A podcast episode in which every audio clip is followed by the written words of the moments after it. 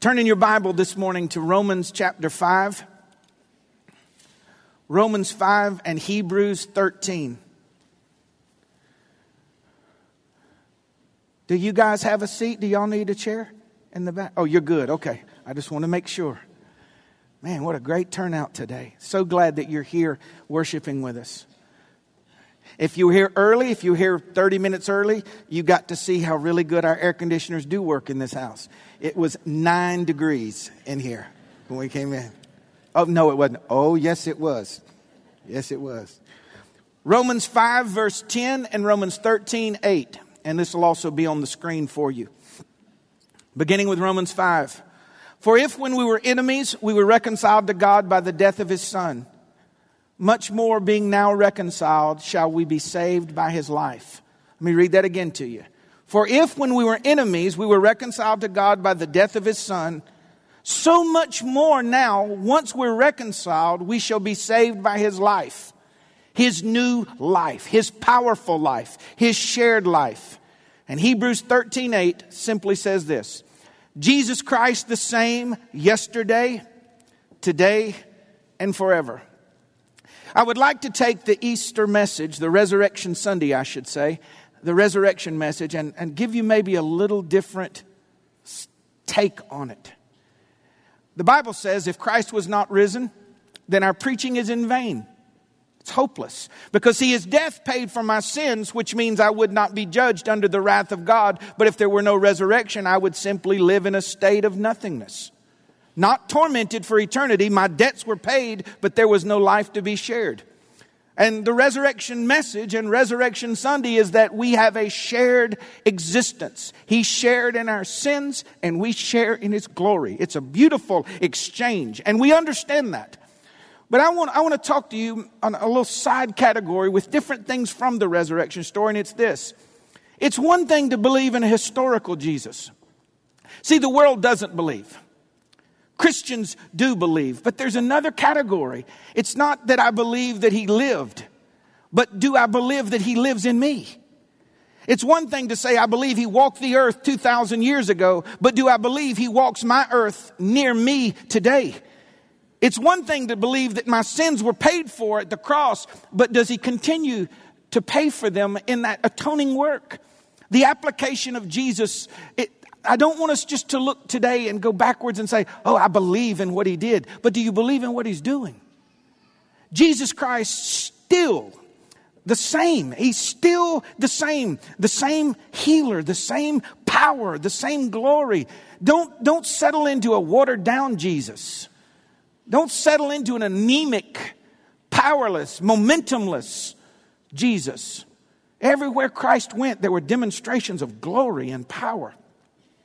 And I want to give you just some of these from his death and burial and resurrection and just the word still. It is my prayer that you go out from this place today and every time you hear the word still, you don't think of just quiet, you think of the same. Still. He's still all of these things. Let's pray. Lord, I just humble myself before you, and I know that in my carnal ability, there is nothing worthwhile that can happen. Man can motivate and man can inspire, but it all dies by the wayside. But your spirit gives life. And so I'm asking today for an anointing on my words that I would speak clearly and profoundly, deep into the hearts of people, that they may be changed for your glory's sake. Let me fade away this morning and let Jesus be front and center in this house. I ask you, God, in the mighty name of your Son, Jesus Christ. Amen. Number one, Jesus still saves. And I know we know that, but just let me read you the story. And when they passed by him, reviling him when he was hanging on the cross, they wagged their heads and said, You said you destroy the temple and build it in three days. Save yourself. If you be the Son of God, come down from the cross. Likewise, the chief priests were mocking him with the scribes and elders, and they said this He saved others, but he can't save himself. He saved others. He saved others. Here's the people that didn't even believe he was the Son of God, and they're prophesying eternal truth. He saved others. Of course, he can't save himself. If he saved himself, he couldn't save me. If you're the Son of God, come down from the cross And he didn't say it, but here's what heaven was screaming back at them. It's not an issue if he's the son of God. The issue is, is he the savior? The Son of God could come off the cross, but the Savior couldn't because He was doing something for us we could not do for ourselves. He saves others. Who are others? You, me. He still saves the most unlikely, the uninterested, the unreachable, and the unnoticed. He still saves the rebellious, the proud, the prodigal, and the apostate. He saves the arrogant, the atheist, the agnostic, and the antagonist. He saves fully, absolutely, to the uttermost for eternity. He saved people like me and you. People wouldn't give him six cents for our life. Wayward, awkward, rebellious, perverted, bound by all types of gross sins. Anybody else besides me like that? How dare you judge someone else when you're guilty of the very same things or its cousin? And stand there, I'm coming for you this morning.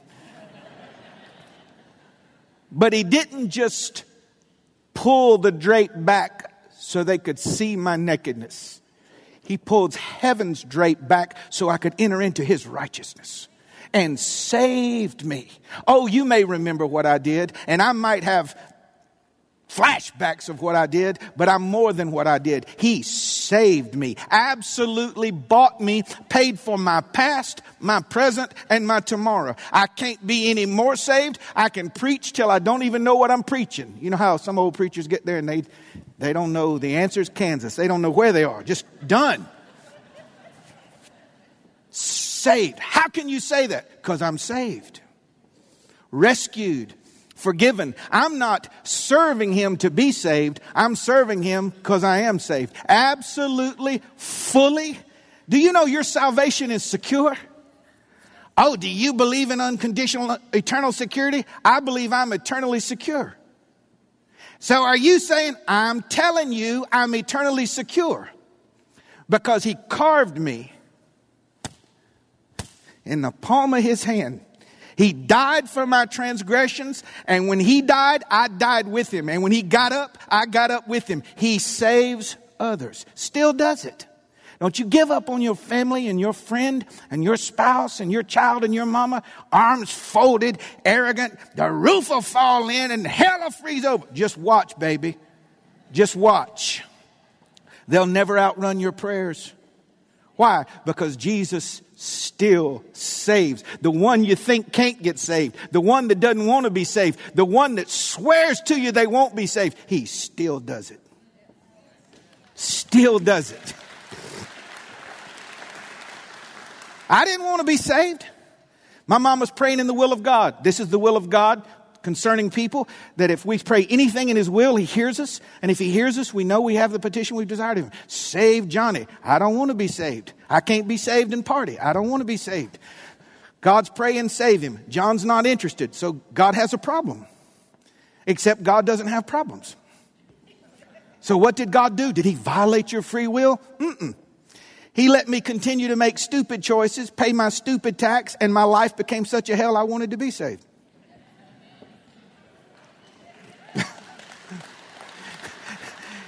It's the long way around, but I got there. You know what I'm saying? Number two, Jesus still moves stones.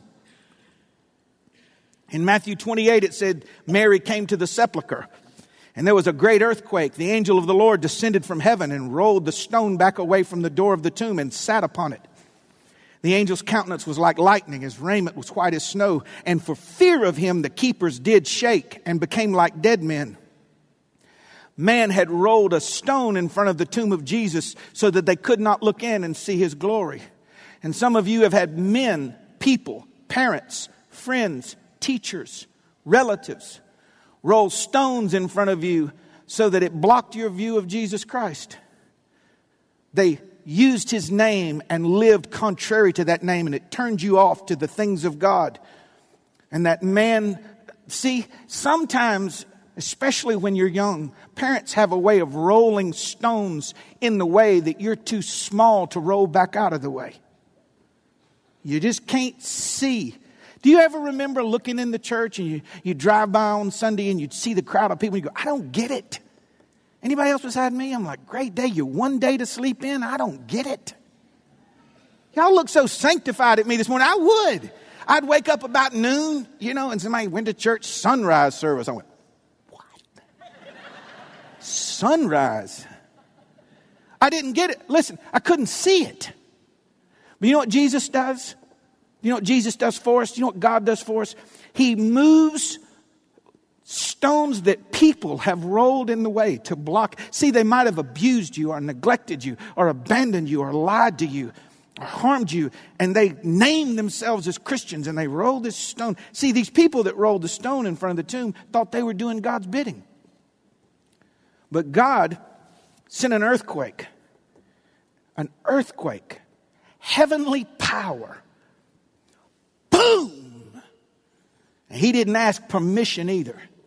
And when God gets ready to roll the thing that blocks your vision of God's glory out of the way, He just does it. Stones that blind you, that hinder you, the ones that man has manipulated to block your view of God, immovable stones, discouraging stones are no match when God gets ready to move what's in the way for you to see Him and His Word he just sends an angel and an earthquake. And I, I, the Bible says that the angel was sitting upon the stone. That's kind of cocky, isn't it? Does anybody else? I mean, that's not just, I mean, you could just blow the stone down the hill. So here's this earthquake. This angel comes up. You don't think he was straining, do you? Oh, we think they're like us. They're just a little more powerful than us. Angels knocked down walls in Jericho where chariots could run side by side on the top of them. They just pushed them to the ground. So this angel moves it out of the way, sits on top of it, and his people are coming to the tomb. How y'all doing? come on in, look. Take your time. Now, oh, you, come on. Oh, I know you're on the back row. Come here. Come on, come on, come look. Come, come, come come look, look. Why do you seek the living among the dead? He got up. John, I wish it was that easy. It is. And there's a day coming when you're going to see it. You're going to hear the gospel you heard as a little boy, and it's going to, like a, a flashbulb off, and you go, oh, he didn't just die. See, I believed that as a little boy, but he died for me. Oh. And when God does it, sometimes there's great visible power, and other times you just wake up that's how it was when I got saved. I just woke up one morning and said, I'm going to church. Why? I don't know. Uh, Mom will cook me lunch. Eh, I don't know. What had happened was, while I slept, the obstacle of my childhood had been rolled away, and there was an interest to go to God's house. I didn't go planning on getting saved. I planned on eating chicken. Do you, do you hear me? I didn't plan on getting saved. But the thing that was in the way yesterday was moved today and he still moves stones. Number three, he still opens our eyes. Simon Peter ran into the sepulchre and saw the linen clothes lying and the napkin that was about Jesus' head, not lying with the linen clothes, but wrapped together in a place by itself. Then went in also the other disciple, which came first to the sepulchre, and he saw and believed. When they got to the tomb, and there's, there's so much I could tell you, but that it was like a, they would wrap them in these linen cloths soaked with all these different spices and preservatives. It would make like a cocoon. So this was their way when, of course, uh, pharaohs and stuff, they went to much more drastic measures, but they would just wrap them in these cloths so it would slow down the, the decaying process, if you will, and preserve them somewhat. And why you would want to preserve a corpse, I don't know, but they would wrap it. So when they walked in, here's this cocoon, and it would stop at the head, and they would put a napkin over the head. And so here's this cocoon. It's like the ship in the bottle, except the ship's outside the bottle. And there's this hollow shell Ain't nobody in there. And the napkin that went over Jesus' face, some people call it the shroud, was folded. So the Roman soldiers were telling everybody at command of the Jews that his body was stolen. When do thieves fold napkins? Think about it. Why did he do that? Listen, because Jesus still leaves evidence for us. Something that other people may not miss, or the other people may miss, but we won't. Specific evidences, uncommon evidences, unmistakable evidences. So it's one thing to see a cocoon over here, and someone could say, well, you know, that wasn't it. They brought that with them and they put it in the corner. But why the napkin folded up? Listen. God, thank you for every baby in that room hearing about Jesus. We just thank you, Lord.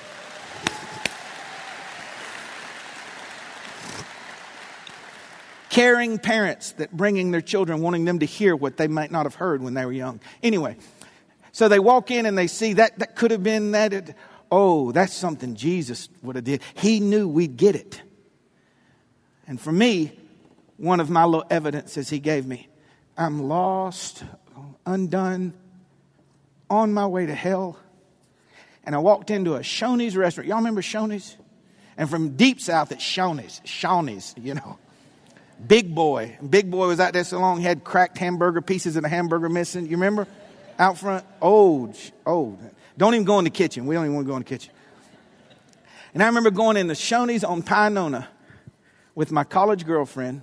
Sorry about that, Kelly. College girlfriend. And I walked by a lady that must have been 100 years old. I, I'm just going to my table. She said, John Wood. What? What? You still running from the Lord? I'm like, I don't want to eat here. I don't like this place. we go get in the car and she turns to me. She's, we're on our way out. She said, Who is that? I said, I don't know. She said, Yes, you, you, she, you have to know her. I said, I don't know her. So this unbeliever, then I, of course, of course, I didn't want to believe her. You know, I wasn't living right. This unbeliever didn't get it. And I knew from how I was taught that he knows my name, he knows my path, he knows where I am, and he left me in evidence that he was still current with me. That he had, see, I'd forgotten him, but he hadn't forgotten me.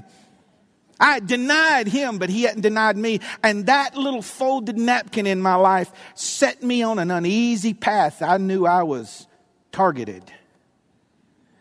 A napkin folded up. See, you've got some in your life and you've ignored them, or maybe you didn't quite see them, but could it be that the God you profess not to believe is leaving you little evidences that He's after you. Well, I'm not interested. He's still after you. The day I showed up for church that day, the pastor who I did not know opens his Bible, God is my witness, and reads the text. There was a man sent from God whose name was John. I, am thinking, Come on now. Come on. And for everybody else, oh, this would be a good word. I've got this king size sheet folded up, thrown over my head, you know, the napkin. I go, I just knew. And some of you see, it won't be a lot, but you thought that was a coincidence and it wasn't. And today you're going to see that Jesus still leaves evidence for those that are looking for him. Number four, he opens our eyes, was number three. Number four, he comforts the sorrowful. And in John chapter 20, Mary had went to the tomb and stood outside because it was empty, and she was weep, weeping. And Jesus came unto her. She didn't recognize him. And he said, Why are you crying? Whom are you looking for? And she thought him to be the gardener, said unto him, Sir, if you've taken him somewhere, tell me where you've laid him, and I'll take him away. And Jesus spoke her name. Mary. And she turned herself and said, Rabboni, which is to say, Master, Rabbi of rabbis, Master of masters. But don't miss the point that in his resurrection, he took time for the one who was weeping. This was her significant person that she had lost. It wasn't just that she had lost Jesus, but that Jesus was all she had. Jesus comforts the one today whose tears hides the face of God from them. The one who weeps constantly, who weeps alone, and whose tears cannot be stopped. The one whose pain is indescribable and is misunderstood by other people who just tell them to pull yourself up by your bootstraps and live. There are some sorrows that unless God speaks your name, you cannot pull out of them. You don't believe me? Live long enough. The one who is beyond the reach of man's words and efforts to console him. It is to this person that the resurrected Christ speaks their name by speaking their language. And Jesus still cares for the sorrowful. I, I don't think I've shared this but one time before. And uh, I just feel I'm supposed to today. And, you know, when I do things like this, almost inevitably I'll get an email from someone I don't know that doesn't go to this church and says, I can't believe you told that story. That's what I needed to hear. It's God speaking to them. So I felt this morning, I added it to my notes right before I came down. When I was a little boy and my uh, dad passed away, it about killed me. I literally could not stop crying. Weeks and weeks and weeks and weeks and weeks. I just couldn't stop crying. I'd cry at night. I'd cry during the day. I'd go to school. I'd cry. The teacher would call my mom. we, John, something's wrong. I just could not stop crying. My daddy was the person in my life. And I know you don't have favorites, but some of them are daddy's girls, some are mama's girls, daddy's boy. I, my daddy was it for me. One day, mama was going to a swimming pool. Someone had invited her to a pool, and uh, she said, Who wants to go swimming? And I said, Jim goes, I'll go swimming. I said, I'll go with you. And daddy said, You don't know where I'm going. I said, I'll go with you anyway. I don't care where you're going. I just go with you. And when he died, there was a part of me that uh, I couldn't pull out. I couldn't come up. And I told the Lord in the few early years there when I prayed some, and, and afterwards, I, I really just, that was my excuse to fall away from God. But that 11 to 15, I just don't have any memories if I tell you the truth. I just, I don't, they're just, it's blank. But I remember telling the Lord, first of all, I was so angry and upset that you'd let my dad die and here these guys' dads are drunks and violent and cruel and they're living. You know, I didn't get all of that. But I said, I said, I'm, I'm gonna, I want to see him again. You're God. You can do anything. I'm 11. I'm praying bold, and it wasn't rebellion. It was a child that didn't understand, and I needed him to come into my garden and help me. And help me. I said, I need to see him again. You took him. I want to see him again. That night, that night, look how patient God is and how he cares, and he still cares. Still cares. I had a dream that was so vivid 41 years later, I can tell it to you with not a note in front of me. We're at, Forest, we're at our house on uh, Forest Lake Drive North. The driveway is like this. And I'm standing in the front yard, and the hearse pulls in the driveway, comes up to the top, and stops. The two people in the front of the hearse go into my house, towards the house, knock on the door. My mother comes to the door. They go in. I go to the back of the hearse. I don't touch anything. The door opens. The casket slides towards me the top of it comes up and he goes, You needed to talk to me, buddy? And I said, Yes. You left me. You left me here. And he began to say things to me that were so precious and beautiful and powerful.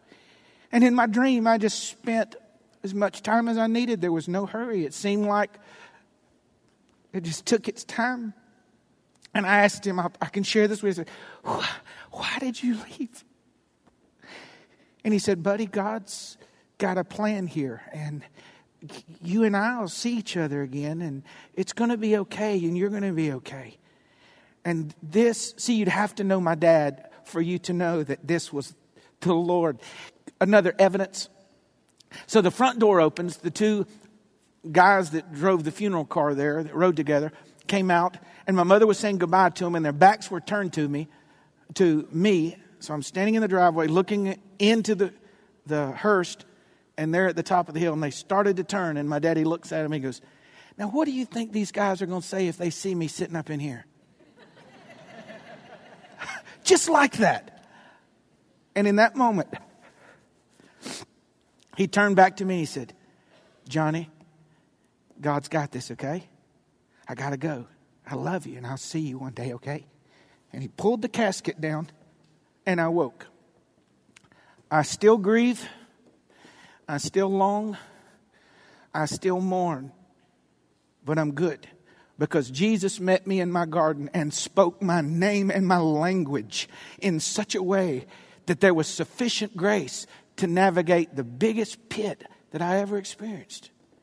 And He still comforts the sorrowful. I don't care how deep your pit is, God is deeper still, and He will find you and He will meet with you because He's that good and He's that kind. Can anybody identify with that point and praise the Lord? He's that good.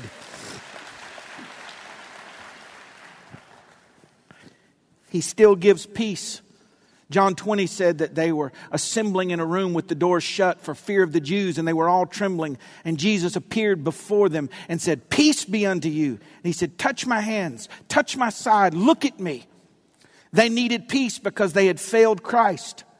And they needed peace because their lives were in danger and they were disillusioned. And some of them mistakenly blamed God for their situation. But Jesus came into their room. And all I want to say on this point is this through locked doors, he just appears. Oh, you can try to lock your fears out and you can try to lock God out. But when he wants to come into a room, he comes into a room and he grants peace. Here's how you know it's God peace. Situation hadn't changed, but you've changed. Oh, he still does it. Peace. Peace like a river, unmistakable peace. Peace you couldn't produce, and peace you can't shake even though you didn't deserve it. Here's the ones that had denied him. They had gathered in this room, afraid now of the Romans, afraid of the Jews, and Jesus came into their fear and pronounced this blessing upon them. He said, Peace be unto you. And he still gives it. Some of you today suffer from anxiety at great levels. And being a Christian does not exempt you from anxiety. Being a Christian guarantees you peace. I wish someone had told me that. See, they tell, they'll tell you that if you're a Christian, you don't experience those things. You're not ever sick. I think I got the flu. You need to be more positive. I'm positive I got the flu. I got the flu. I really am. But what is it? He gives me healing. And it's against the, the worst backdrops of your dis ease and your un- uneasiness and your greatest fear that Jesus will walk in, even if he isn't invited, through locked doors and say, Hey, peace. And when he says it over your life, that which you could try to work up, have you ever tried to work up peace? It's kind of like you do 25 cent worth of prayer, you put it in the candy machine, and you turn it and get the peace, and oh, I hope this helps. Lord, I'm just a little peace. Don't work. But when he comes in and looks at you and says, Hey, watch, Watch. Look what I've done for you. Come touch. Come touch. Put your hand in this. Look at me. Peace. Peace I give to you. Peace I give unto you. My peace, not as the world gives, give unto you. Don't ever let your heart be troubled, neither let it be afraid. The peace that I give you passes all understanding. You can't explain it, you can just have it. That's how you know it's God's. You try to tell somebody, you go, oh, never mind. I just got a feeling that everything is going to be all right. Jesus still gives peace. He gives second chances to people like Thomas that said, I'm not going to believe till I see the, the holes in his hands. And Jesus said, Come here. I said, Uh oh. Put your hand right there. Put your hand in my side. And Thomas said, My Lord and my God. Simon Peter said, I don't know the man. And Jesus found him fishing and called out to him, fixed breakfast on the shore, and he re enlisted him. While Jesus met with them in the house on the other side of those locked doors to all those people, he said, I'm sending you back out. As the Father has sent me, so send I you. I've given you my peace. You've seen my glory. You have the message. Go. Second chances. Don't raise your hand. Those of you that were called you felt the call of God on your life in your teens and 20s, maybe as a little boy. You ain't done nothing with it. He still re enlists those who dropped the ball. If you were called then, you're called now. The gifts and call of God are without repentance. The ones he enlisted here said, I don't even know Jesus. I don't even know the man. And they cursed to prove it. God still gives second chances to the husband that failed, to the father that failed, to the mother that failed, to the wife that failed. He still gives grace. He didn't just go into the locked room to give peace. He wanted them to get outside of that locked room and live again according to his intention and purposes. Jesus still keeps his word. Remember when I told you about the angel that rolled the stone away, sitting on it with his legs crossed? Come on in. You remember him? He also said this. He said, He's not here. He got up just like he said. Oh, y'all still don't oh, y'all still don't believe he keeps his word. I've watched him for 10 million millennia. God keeps his word to a thousand generations. Didn't he tell you he was getting up? That angel, I believe, was confused. Not as to what God said, trying to figure out humankind. If you can't figure out your spouse in 10 years, you think they're able to figure us out over all these years? They look at us and go, oh, okay, what if, what if, what if he, he stopped one of them coming in and says, let me just ask you something. Why do you seek the living among the dead? Okay, this is a tomb. Jesus is not here. He told you he was, he got up like he said, What are you doing here? Living people don't live in tombs. I believe he didn't get it. I really do. Because they're not all knowing. They go on assignments, you understand. Why do you seek Jesus among the tombs? He got up just like he said. Angels don't have to live by faith. That's why there's a distinct class from us. They live by sight. But you have to close your eyes and say, I believe. I believe. I believe that God keeps His word. The promise He gave to you about your child, He gave to you about your child. The promise He gave to you about your life, He gave to you. He's going to keep His word. And here's the honest part the, extra, the last 5%, I should say. Sometimes it just don't look like He has.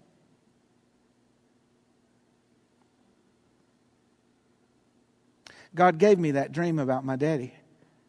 But I still don't have a daddy. I have a spiritual father.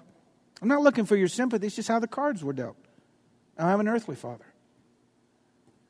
You hear the song, we used to sing it growing up. When you get to heaven, we'll ask the reasons. He'll tell us why. We ain't to ask nothing. We're to be so happy to be there. And one side of Him and His glory is to eclipse all these unanswered questions. And I don't see it. I don't see that He's kept all His promises. But he has. He has. Because I'm judging, looking through this little knothole, I'm judging the parade, telling you what I'm seeing, and God's looking at the beginning, the end of the parade, and He said, This is good. This is good. Uh, would you come up, Lisa? This one? Jesus still has the last say. In Matthew 28,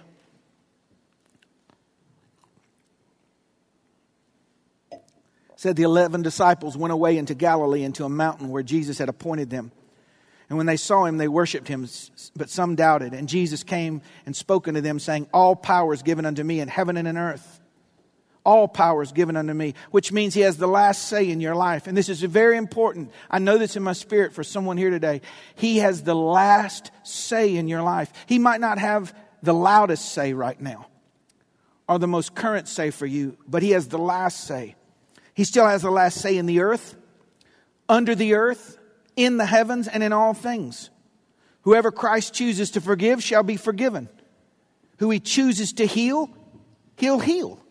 Who God chooses to bless, he will bless. Who he chooses to abase shall be abased. Who he chooses to promote shall be promoted. Who he chooses to restore, he will restore. What Christ has spoken over you shall come to pass. When he rose from the dead, he told him, he said, all power is mine. I don't waste my words. He had spoke to my earthly dad that I would be a preacher when I was a little boy, and my life went all the way as far away as I could get from it back into preaching the word of God. What he speaks happens. And the things God's spoken over you will happen.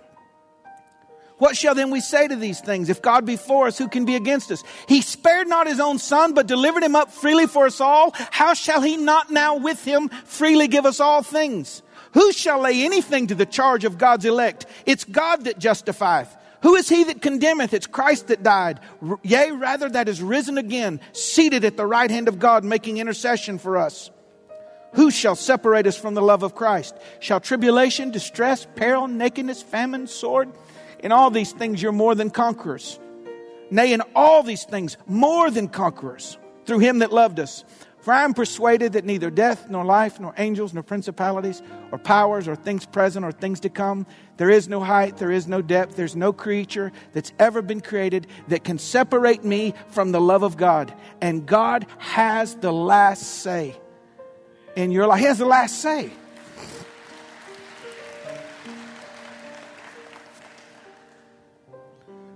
John, I need somebody to come and speak over this. He's coming.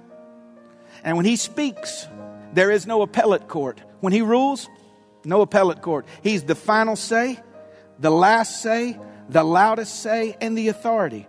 And the promises he's made to you, I don't know who I'm preaching to this morning, are for you. The promise he's made you, he'll keep them. He's not like people. He remembers, he doesn't forget, and change his mind. He remembered. That thing He promised you, I feel it so loud in my soul. He's not forgotten it. Hang in there. If you believe, you'll see the glory of the Lord in your life. And finally, Jesus still gives life. He still gives life. Matthew 27, after the resurrection of Jesus, the body of many godly men and women who died were raised from the dead. They left the cemetery, went into the holy city of Jerusalem, and appeared unto many people. So, Jesus died, the veil was rent from top to bottom, and at his resurrection, dead people just started coming out of the tombs. Come on. We talk about resurrection and we're believing. See, it's so much easier to believe one day. But what if you went to see your loved ones today at Rose Hill and Macon Memorial Park, and all of a sudden the ground started moving a little bit and the little headstone got out of the way, and there's Uncle Earl right there. There he goes. There goes Uncle Earl, just walking. So Jesus is resurrected and he's appearing and disappearing, appearing and disappearing. And then walking through the streets of Jerusalem are just selected saints that had died, waiting on the Lamb to die. And in the power of the resurrection, why, why would he do this? Jesus never did grandstanding. He wanted them to see this was an earthly manifestation of a spiritual reality. I give life. Baby, I don't just forgive sins, I bring you back. oh, oh my God, I bring you back out. Back. Back from disease, back from decay, back from decomposition, back from when everybody else is giving up, back. I bring them back. I share life. And his resurrection was so great, it just pulsed out. And people, what if, what if somebody came back to life that you knew. Ain't, they ain't paying for haircuts. You know what I'm saying? They walk in, oh, this one's free. Here, come here. Hey, how are, how you doing? I'm good. I'm good. So this morning, we're going to take communion in just a moment. And if you're an unbeliever, my desire would be that you would bow your head and heart and pray and confess Christ as Lord. And I don't mean to embarrass but this communion's not for you if you're not a believer. And if you're away from the Lord and there's an unconfessed sin, like I'm not repenting, just let the communion pass. And I'm not judging you. The Bible just says that we're to be serious about this because many people are sick and some die because they treat communion like it's just bread and a wafer and, you know, it's just grape juice. It's what it symbolizes. And I want to, I didn't want Resurrection Sunday to happen without us taking communion together. And so, as the ushers begin to serve you, I want you to remember this word. And then you don't have to bow your head, but what does still mean for you today? Lord, I need you to still be this. I need you to still do this. And I want you just to dialogue with the Lord where you are. It could be anything I covered or something I didn't cover. Lord, still, I believe you still do this for me. So our ushers are going to serve you, and then we're going to wait and take communion together this morning.